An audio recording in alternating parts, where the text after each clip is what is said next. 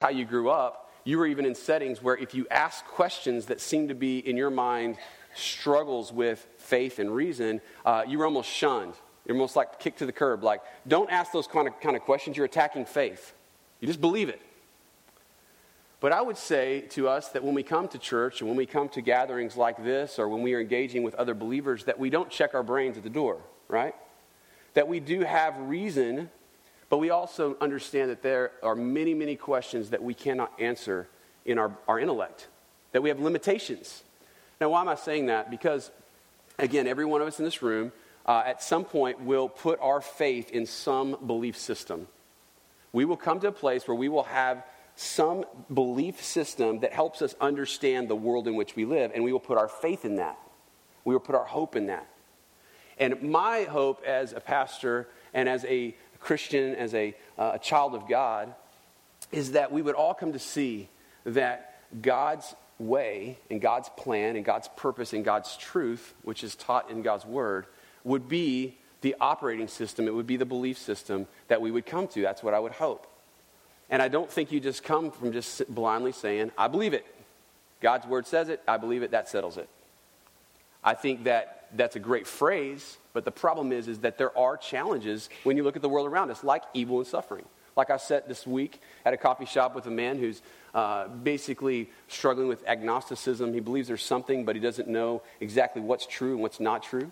Well, what, what, what do you do with, in his mind, uh, science and, and how it may contradict the Bible?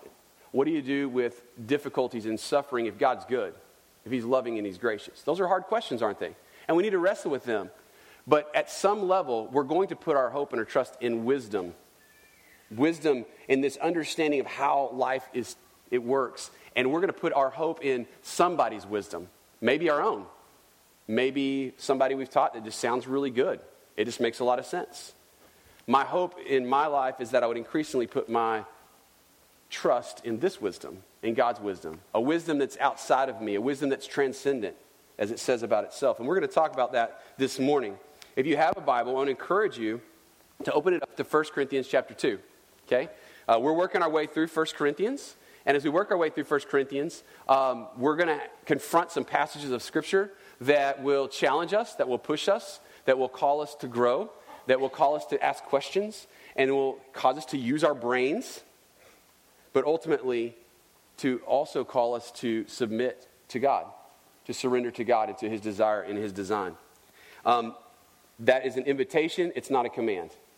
That is an opportunity, it's not an edict. If you know what I'm saying? Because God is not a God who says, do this or else, but He is a God who says, you have an invitation, you have an opportunity, and one day He will come and say, this is which side are you on? And so this morning, as we read from um, 1 Corinthians chapter 2, let me just quickly give us an overview of the text where we're headed. We're going to break it into three parts, okay? Uh, the first part, uh, we're going to read a section of the text and talk about Paul, the Apostle Paul, who wrote the letter of Corinthians, 1 Corinthians and 2 Corinthians, to the people at Corinth. He wrote this letter with the intent of instructing them on how to grow up, how to mature, how to develop as a. As a church. And so, the first section of it, uh, we're going to talk about his approach when he came to them. How did he come to them? And why did he come that particular way? The second thing we're going to look at is in, the, in this second section is who can receive God's wisdom? Uh, who can receive this instruction, this, this wisdom on how life it works, the worldview in which we should see the world, in the, lens, in the lens through which we should see it? And then, thirdly, we're going to talk about how do we actually receive God's wisdom. Um, so, what if we if we know that, that there's wisdom God has, how do we receive it? How do we live in God's wisdom? How do we actually apply it and experience in our daily lives? And then, just as a bonus, uh, some of you may be sitting here already saying, Well, why do I even care? why should I even want to know God's wisdom? And so, we're going to address that on the back end.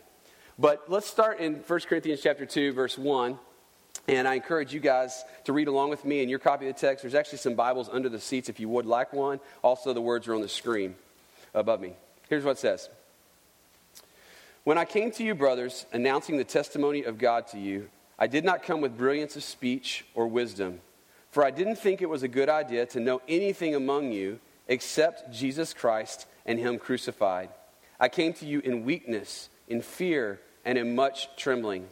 My speech and my proclamation were not with persuasive words of wisdom, but with a powerful demonstration by the Spirit, so that your faith might not be based on men's wisdom, but on God's power. So, the first thing that we want to look at is what is Paul's approach when he goes to Corinth? What is his, his approach to helping them understand who God is, what God has done for them, and ultimately uh, the, the gospel? And notice that Paul, um, he, when he got there, he shows up with some, a little bit of baggage, you might say. He had experienced some really difficult times. He had been through uh, being persecuted, he had been stoned, he had been rejected by many people, he'd been kicked out, left for dead outside of the city. So Paul had already experienced some hardships. And when he says he came with a uh, humility, a fear, a trembling, a weakness, he wasn't just saying like uh, symbolically he was in that position or even spiritually he was in that position. He was saying like physically he was literally in a position where he knew that these people could reject him, they could hurt him. And they had before.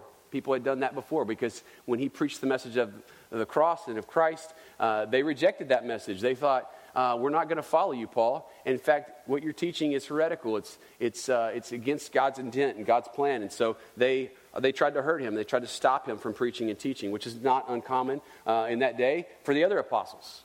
Uh, they all experienced hardship in different ways, ultimately, each one of them giving up their very life and becoming a martyr for the sake of sharing the gospel message.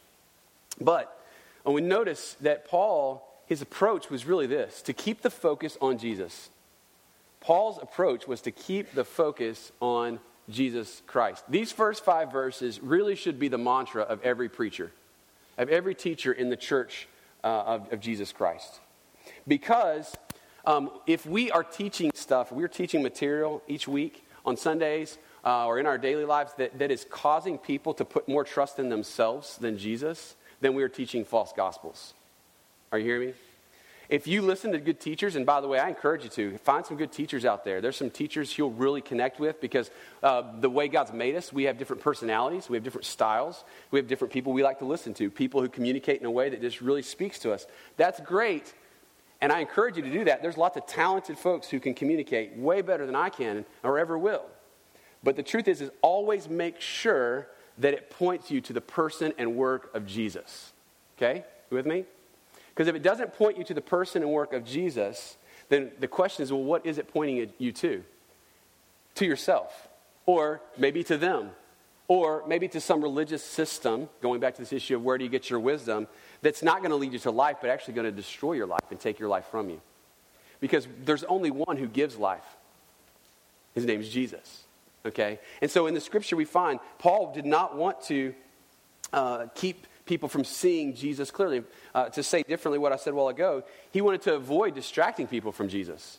He wanted to avoid getting them off in the weeds. I mean, he was in a context much like Austin today, where there was a lot of intellectuals, there was a lot of people philosophizing about life, and they were uh, telling all these things about how they understood the world and how it was, uh, how it was again not only formed and created, but what was the purpose, what was the meaning. And, and so Paul was in the midst of an intellectual crowd of people. And he could have gotten lost in all the arguments and the debates. He could have gotten lost in all that information and never gotten to the person and work of Jesus. But Paul says, No, I came with fear and I trembling, but what? I focused on the message of Jesus.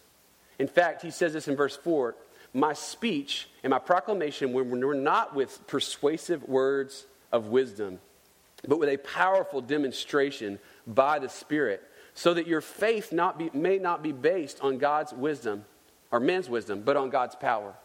He didn't want them to be focused on man's wisdom, but on God's power. And that's the why. Why is this Paul's approach? Because Paul knows that God's power, not man's wisdom, creates and sustains saving faith. That God's power, not man's wisdom, is what creates and sustains saving faith. Now, let me take this a little bit further. It is very possible to know a lot of information about God and not be spiritually mature. Are you with me? Let me take that another step. It is possible to know a lot of things about God and not to be a child of God, to not be a Christian. Um, I had the privilege of getting some training, some formal training in seminary and Bible college, and I enjoyed that. And there's still a lot of training tools and resources out there. There are people in the world who could tell you what this Bible means better than I do as far as the original context and culture. They could, they could quote it in its original language, Greek and Hebrew. And guess what? In spite of that, they don't know God. In fact, I saw some of this firsthand where I saw people who knew a lot about this Bible and did not have a personal relationship with God. I heard it said this week you can talk about theology for 40 years of your life and yet not know the resurrected Jesus. Because information and intelligence is not how you come into the kingdom of God. That's not how you're saved. And we're going to talk more about that in just a minute. But know this if you feel like you're uh, an intellectual lightweight, if you feel like, you know, I'm smart, but I'm not like that smart, if you feel like I know some of the Bible, but I don't really know that much. And I know I talk to a lot of men, and they feel really uncomfortable in church because they're like, we don't know the Bible, we don't know that stuff, so we just feel like we're awkward. We're, it, it's just kind of weird for us to be in a small group and people asking questions, and we just don't know what to say. And so we'd rather just avoid those settings because it's kind of embarrassing, it kind of feels awkward. Listen, it's okay if you don't know everything. We're all in a journey. None of us know everything. We're all in process. I've been studying the Bible, and here's what I've found. The more I study the Word of God, the less I really know about God. The less I really see that I'm like, wow, He is so much bigger than what I thought. He is so much greater than what I thought. You see, because the study of the Scripture, the study of God's Word, the study of, of our faith should actually produce a humility and a, wor- a worship and awe because God is so much bigger than we thought He was. He doesn't fit in these nice, neat little theological boxes that we try to put Him in. God is awesome. He is holy. He is powerful. So, Paul's approach was that he said, I don't want people to be hung up on men's wisdom. I already talked about this a couple weeks ago, uh, ago that the, the, people in Corinth were dividing up into different groups. They were like, I'm Team Paul, I'm Team Apollos, right? I'm Team Peter. And then there were the superficial, self righteous, I'm Team Jesus. But that just meant that they were just saying, we, we're just going to play the trump card. But here's the truth we all are in process. We're all works in progress. We're all learning. We're all growing. And Paul is saying, don't rest on a man because men will fail you.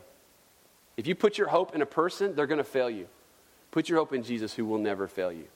Put your trust in Jesus, who will not let you down, who will not leave you or forsake you.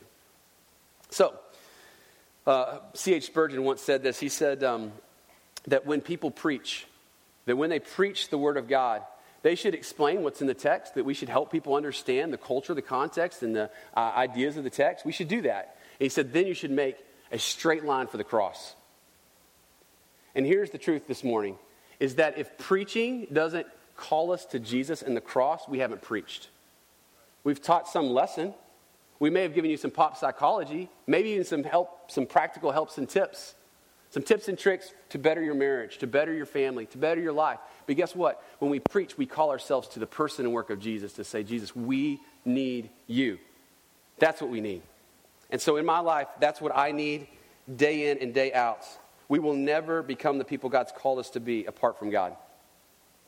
We'll never experience all that God has apart from Him and His work in our life.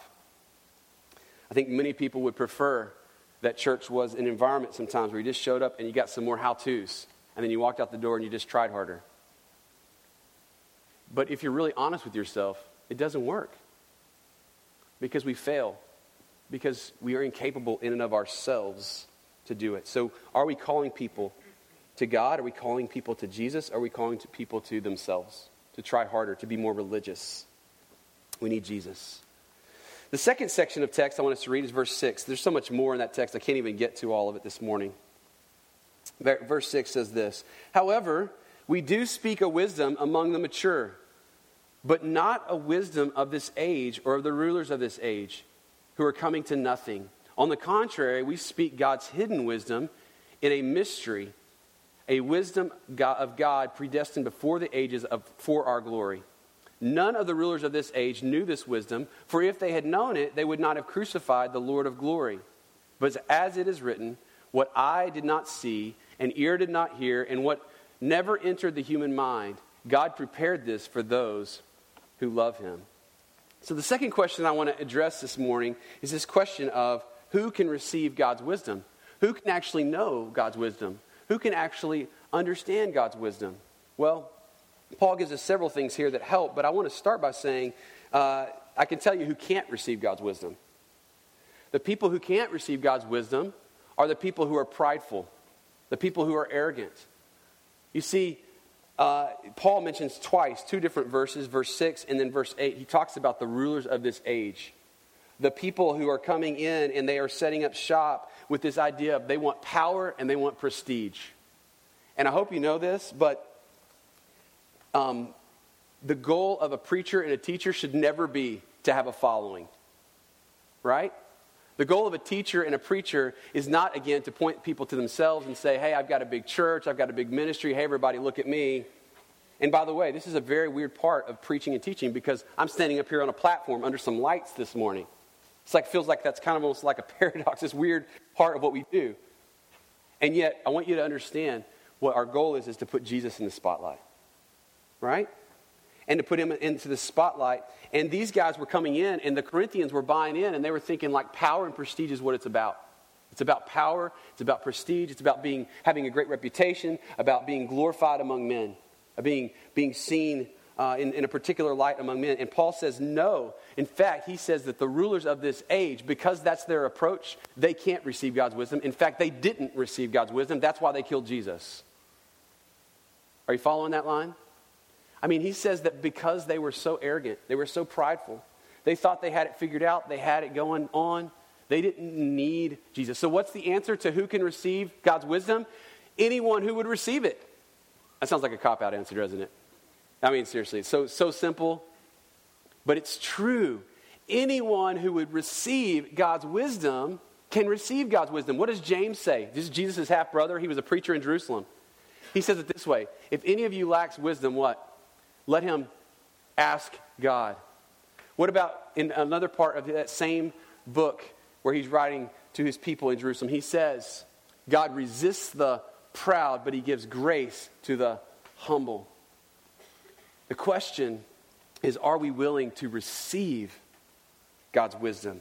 Or would we rather just say, God, I got this? I don't really, I don't really need your wisdom on my marriage. I don't really need your wisdom on life. I, I got this.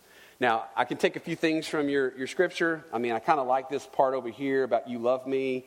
But this part over here about I'm supposed to like serve other people and forgive other people, even if they haven't forgiven me or even if they're doing something wrong. Like, I don't think I like that part. So we're going to like go through the Bible and pick and choose, right? So we're not walking in God's wisdom because we want it to make sense to us. And I'm just going to go ahead and tell you now that if you open the Bible and you read it from cover to cover, you're going to find there's a lot of things that won't make sense to you and will disagree with your worldview. In fact, if you don't open the Bible and find things that disagree with your worldview, you're not reading it right. people have used this Bible to do many things evil in the world. They have used and abused people with God's word. But God, because He is God and we are not, and his ways, as Isaiah 55, 8, and 9 says, are higher than our ways, and his thoughts are higher than our thoughts.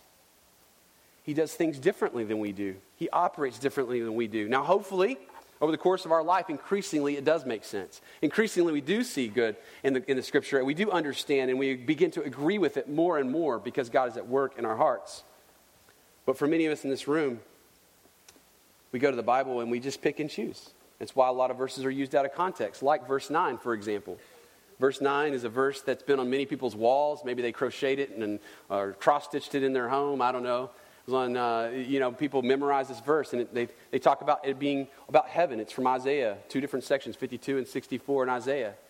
And he says, No eye has seen, no ear has heard, no mind can perceive the things that God has prepared for those who love him. And what Paul is saying as he writes that is listen, he's saying that there was this wisdom that God put into place, He put into motion. This gospel, this redemptive story that Jesus Christ would come as a human being and he would live a sinless life and he would die a horrific death on the cross and that that would be salvation that jesus would come out of that grave which totally blows our minds and he would be resurrected and that one day he will return that's the wisdom of god so that being said if we want to receive God's wisdom, we have to come to God and say, God, how can we come under your leadership and your instruction? How do we become a person who is humble enough to receive it? Um, I want to read the next section just for the sake of time as we move forward this morning, but um, just know that many people say that Christianity is this super exclusive, um, you know, it's like this special club that only the elite can get into. Do you know that consistently throughout Scripture it says anyone, everyone, all? Uses this language that's including anybody who would actually humble themselves and receive the grace and the goodness of God. It is exclusive in the sense that Jesus Christ is alone the way, the truth, and the life. And no one comes to the Father except through him, John 14, 6. But it's inclusive because it gives every single person on this planet an opportunity to come and to receive the gift of salvation. And so we thank God for that this morning. We praise God for that this morning, that we've been included if we are a child of God. Now, um, third section of the text. Follow with me. We're going to start in verse 10. This is really fun. Now God has revealed these things to us by the Spirit. For the Spirit searches everything, even the depths of God. For who among men knows the thoughts of a man except the Spirit of a man that is in him? In the same way, no one knows the thoughts of God except the Spirit of God. Now, before we move on, I just want to say real quickly Paul's giving an illustration. Like, who really knows what's going on below the surface in your life? Who really knows what you're thinking? No matter what's going on on the outside, no matter what your behavior says, no matter what seems to be the deal, what, who really knows what's going on inside of here and inside of here? Only your spirit, right?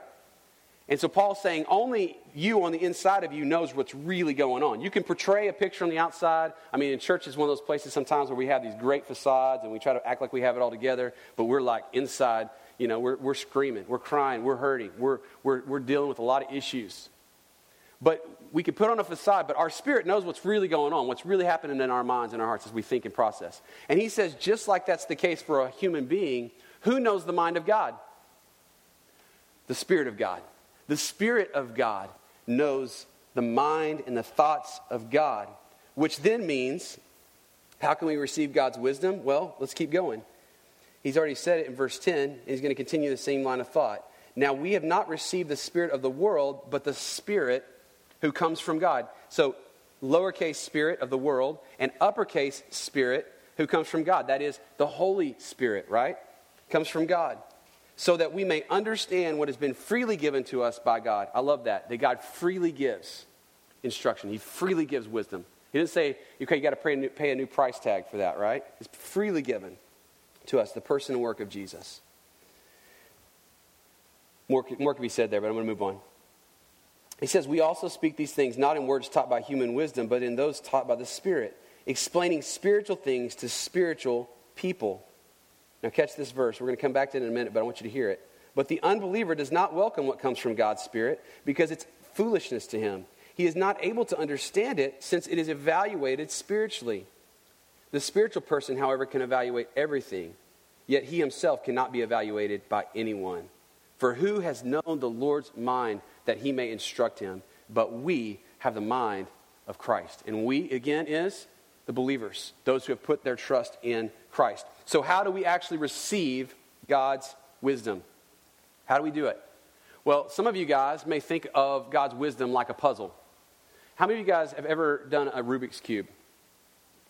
Um, my son got a Rubik's Cube for Christmas, and, uh, and so my wife's going to hand it to me because I forgot to bring it up here.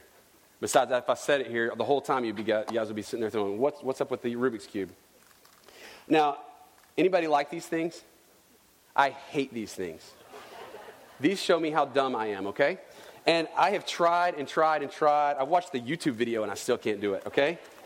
And I, like Rubik's Cubes are just maddening to me. And I can sit and I can try and try to figure this thing out, okay? And thankfully, I didn't have to figure this out to get into the kingdom of God because I would be lost forever, all right? But here's the thing some people look at God's will and they think of it like a Rubik's Cube. Like that it's this puzzle that we've got to figure out and we've got to manipulate and we've got to work through and we've got to, mine. They, they think about God's will and as God's wisdom as the needle in the haystack kind of thing. And yes, Paul did use the words in these previous verses. He says that God's wisdom is a mystery and that it was hidden. But I want you to understand something. God is not trying to hide it to keep it away from those who would receive it.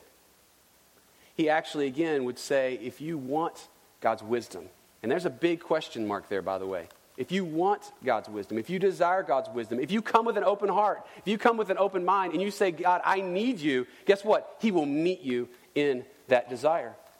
Well, then the question then becomes well, how do we get there? Well, God reveals his wisdom through his Spirit. Do you read verse 10? God has revealed these things to us by the Spirit. For the Spirit searches everything, even the depths of God. Now, I grew up in a Baptist church environment, and for the most part, we functioned as Bitarians. Now, some of you probably don't even know what I mean by that. By that. Uh, the God is Trinity God the Father, God the Son, God the Holy Spirit. We talked a lot about God the Father. We talked a lot about Jesus. And the Holy Spirit was like, well, if we get to him, we'll figure that out later. Okay? He's kind of a mystery, kind of weird. I don't know what to do with him. And so we didn't talk a lot about the Holy Spirit. But here's the truth we have to have the Holy Spirit to understand God and to understand his wisdom. John 16, Jesus says to his disciples, he says something really powerful. It's on the screen above me here. He says uh, that when the Spirit of truth comes, he will guide you into all truth. He will not speak on his own, but he will speak whatever he hears. He will also declare to you what is to come. Jesus was saying, When I leave, the Holy Spirit's going to come and he's going to lead you into all truth. He's going to guide you into all truth. So if we neglect the Holy Spirit, we will never be wise. We cannot be wise spiritually and neglect the Holy Spirit. It's impossible. Because we learn how to be like Christ and to be in Christ by the power of the work in the work of the Holy Spirit. The Holy Spirit um, does a couple of things that are really significant. They're really important. But I want you to understand that have anybody has anybody in this room ever heard a sunset? How about this? Has anybody in this room, right, ever seen a symphony? You can see it. Can you appreciate it fully if you without hearing it? You've seen it, right? What the point is this God has given us senses to experience Him and to experience life. But in the same way, if we want to know God, God has given us His Holy Spirit to actually understand Him. Does that make sense? So it'd be great to sit down over a steak and to just uh, eat it with my nose, right? to smell it in.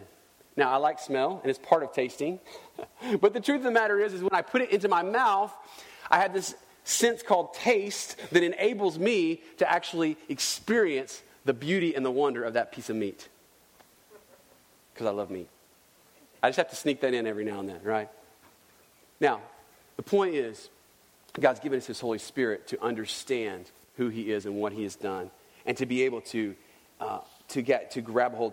The, the Holy Spirit does two things. Um, these are not words that you will find in Scripture, but they are uh, at least not in the way that I'm going to talk about. You will find an idea, uh, and they are very embedded in the text. The two things that the Holy Spirit does that are very strong in terms of God's word. First, the, God's Holy Spirit inspired the writing of the text. God's Holy Spirit inspired the word. The 40, roughly 40 authors who wrote this text, 66 books, God's Holy Spirit inspired them. It doesn't mean He dictated everything to them. We get different genres in Scripture, we get different flavors and styles and different perspectives. But He did inspire them. In fact, 2 Timothy 3.16 says it this way.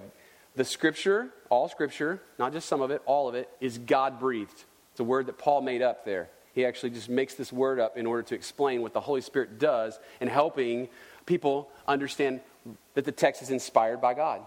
That God inspired. In 1 Peter, same thing. Uh, Peter writes that the prophets, they didn't just come up with this stuff on their own. They were inspired by the Holy Spirit. That's why, if you read from the beginning of the Bible to the end of the Bible, it's cohesive. That it's one consistent thread of redemption in God's work in his restoration of all mankind, reconciliation of us from when we were broken back to made new. So, that being said, um, if we are going to understand the scripture that was inspired by the Holy Spirit, we're going to have to lean on the Holy Spirit, right? which because the, not only does the Holy Spirit inspire, he also illuminates.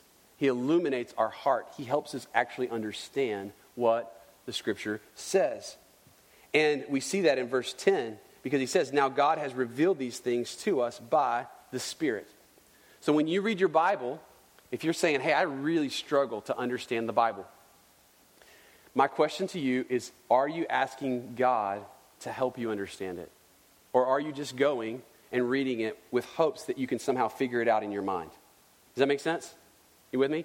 When we go, uh, some of you guys noticed that in our worship guide, each week we put a reading plan. We put some scriptures there. We encourage you to read them. We want you to see those texts, and, and we want you to, we hope, hope that you open your Bible, not just on Sundays, but throughout the week, and you let God speak to you. Because God wants to speak to you every day. But when you go, one of the first things that you need to do, and one of the first things I need to do, is say, God, would you speak to me? Would you help me understand what I'm about to read? And you know what's so cool? Is that God, in His grace and His mercy, He meets us in that and He teaches us and He shows us things. I've read this Bible through a number of times, and it's so awesome how God will show me new things when I come to it by His Spirit. He will show me new things in it, and I'm understanding different things. Uh, this morning, as I preach the Word, many of you in this room, you will hear God's Word in a way that particularly applies to you. I may not even be saying something that God's speaking to you this morning through His Word. That's pretty awesome. Why? Because God's Spirit is working among us and He teaches us what we need to hear. He helps us understand what we need to understand. That's the way His Holy Spirit works. It's not this Rubik's Cube, it's tapping into the Holy Spirit and letting the Holy Spirit lead us, which is really done mostly in prayer, through praying and seeking God in prayer. Being aware that when we came to, to faith in Jesus Christ, the Holy Spirit came in and set up residence in our hearts. And now we have access to the Holy Spirit, to his understanding, to his power, to the ability to really discern what's wisdom and what's not. So, maybe at this point, um, you're thinking to yourself, uh, well, I really don't believe in this stuff, and the Bible really doesn't make sense. Well, let me just say what Paul says to you, okay? You're right. It doesn't make sense. If you're not a believer in Christ, when you read the Bible, there's a lot of it that makes zero sense. Because, what he says in verse 14, the unbeliever does not welcome what comes from God's Spirit because it's foolishness to him. He is not able to understand it since it is evaluated spiritually. Um, not to be real technical and, and, and all that, but Paul here is contrasting two different men, uh, Sukikos and Pneumikos. This man that's spiritual and this man that is based, the word suki is where we get the word psyche, and it's this intellectual. It's this idea that we have this intellectual way of thinking about life and this spiritual way of thinking about life. Why is he doing that? Because he's saying the person who is in the natural intellectual way will not get to faith, not to saving faith. You can't get there. If that's where you remain, you need God's Spirit to supernaturally save you. This helps me a lot when I'm sitting across the table and having coffee with people in Austin, Texas, and they say things like, how can you possibly believe that stuff? Don't you know it's a myth? And I totally understand. I don't have to sit there and argue through it and say, uh, you know, don't you get it? Don't you just see? Have faith. Because unless the Spirit of God opens the heart of a person, they're not going to receive. They're not. So that means I need to be praying more than I'm talking. I need to be praying more than I'm arguing. I need to be asking God's Holy Spirit to do more work than I'm sitting there trying to make a case and prop Jesus up. He doesn't need me to prop him up. His Holy Spirit will do that. His Holy Spirit will do the work of saving people. My job is to be faithful, to love people, to serve people, to show them the good news before I share the good news. To show them what it looks like to truly believe this gospel. I want to close out with this.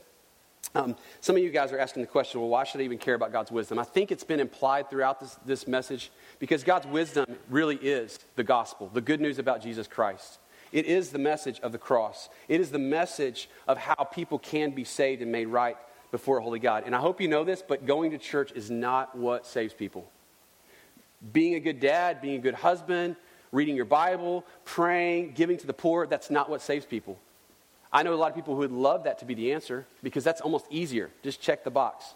Okay, I read my Bible, I prayed, I, you know, was kind, I didn't flip that person off in traffic. Um, I'm a good Christian. Some of you did that this week. Okay? I'm just saying, I'm just being real. Listen, so we kind of have these little check the box. And that's not what it's about. It's not checking the box. It is about putting our trust and our hope in the person of Jesus. Why should we desire God's wisdom? Because it's the power of God into salvation for all who believe. Romans 1 says it this way Paul, same writer, in the book of Romans, for I am not ashamed of the gospel because it is God's power for salvation to everyone. See that inclusive language again? Not just a few. Everyone, anybody who wants to, can believe, first to the Jew and also to the Greek. For in it, God's righteousness is revealed from faith to faith just as, it is rich, just as it is written, the righteous will live by faith. Let me, in closing, just take Paul's approach here. We put a verse on the screen that I'm guessing all of you have heard at some point in your life. The verse John 3:16. For God so loved the world that he gave his one and only son that whoever believes in him should not perish but have eternal life. You heard that verse before? We've heard it so much it becomes cliche. This is the wisdom of God. Let me, let me break this down for you. For God so loved. Well, first off, you might even have to stop at the word God. That God actually does exist. That God actually is real. That He is at work. That there is supernatural. But God loved. I mean, if I saw people like me treating God, treating, you know, treating Him like the way we, I would just say, forget you. Because many times in our lives we rebel, we reject God. I mean, think about it. Think about how often God has given us instructions and we've just totally ignored it. I wouldn't love them, I'd leave them. But God, in His mercy and His wisdom, He says, I'm going to keep pursuing you because I love you. I'm going to keep giving you an opportunity to know me, to follow me, to trust me, to experience the life that you were intended to live, to experience the grace that I have for you. So, for God so loved, He loved the world. he loved the world. I mean, again, the ugliness, the good, the bad, all the things in the world He loved.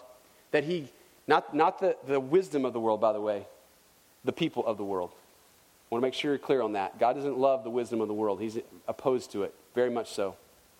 He loved the world so that what He do? He gave.